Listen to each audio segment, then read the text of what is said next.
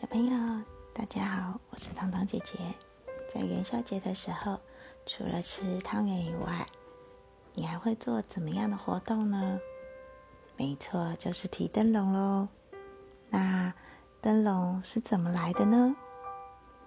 在古代啊，中国人不只将灯笼当成照明工具，寺庙也会在元宵节这天，把象征光明的灯笼献给神佛。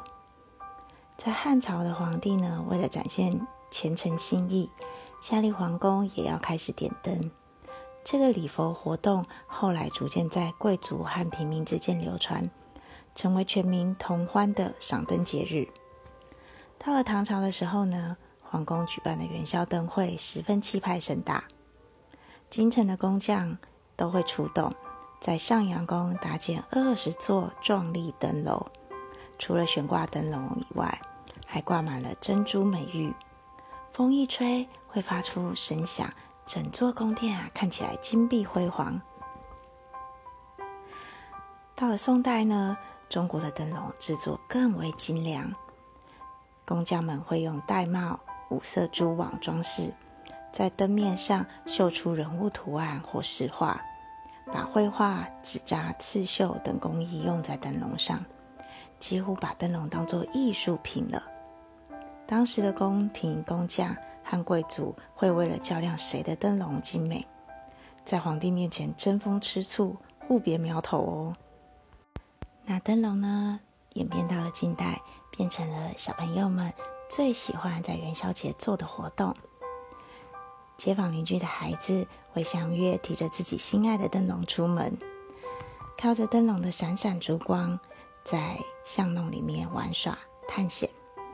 孩子们也会常常玩斗灯笼的游戏，双方提着灯笼互撞，直到一方的倒蜡烛倒下，火烧灯为止。这个时候的孩童自制的灯笼有很多种，有的时候是看个人的创意哦。最简单的呢，就是取一个白萝卜，挖空根部，中间放上灯笼，就变成了最简单的植物灯笼。或者用旧报纸折成一折一折的风琴折，在中间放细竹条和蜡烛，也就是常见的润饼灯。或者也可以用铁钉在奶粉罐上敲打出小小的小孔，可以透过可以透光发亮，材质也不容易燃烧，而且很强韧。虽然造型很粗犷，却是啊小朋友们斗灯笼的常胜军哦。那灯笼家族还有哪些特殊的灯呢？有哦，那就是天灯，又称为孔明灯。据说呢，是三国时代诸葛亮所发明的，最初用于军事通讯。天灯最有名的释放处就是新北市的平溪，又称为天灯的故乡。在早年，当地山贼为患，山贼来袭的时候，村里的老人跟小孩都逃往山间避难。等到山贼走了，留在村里的人就会释放天灯作为暗号。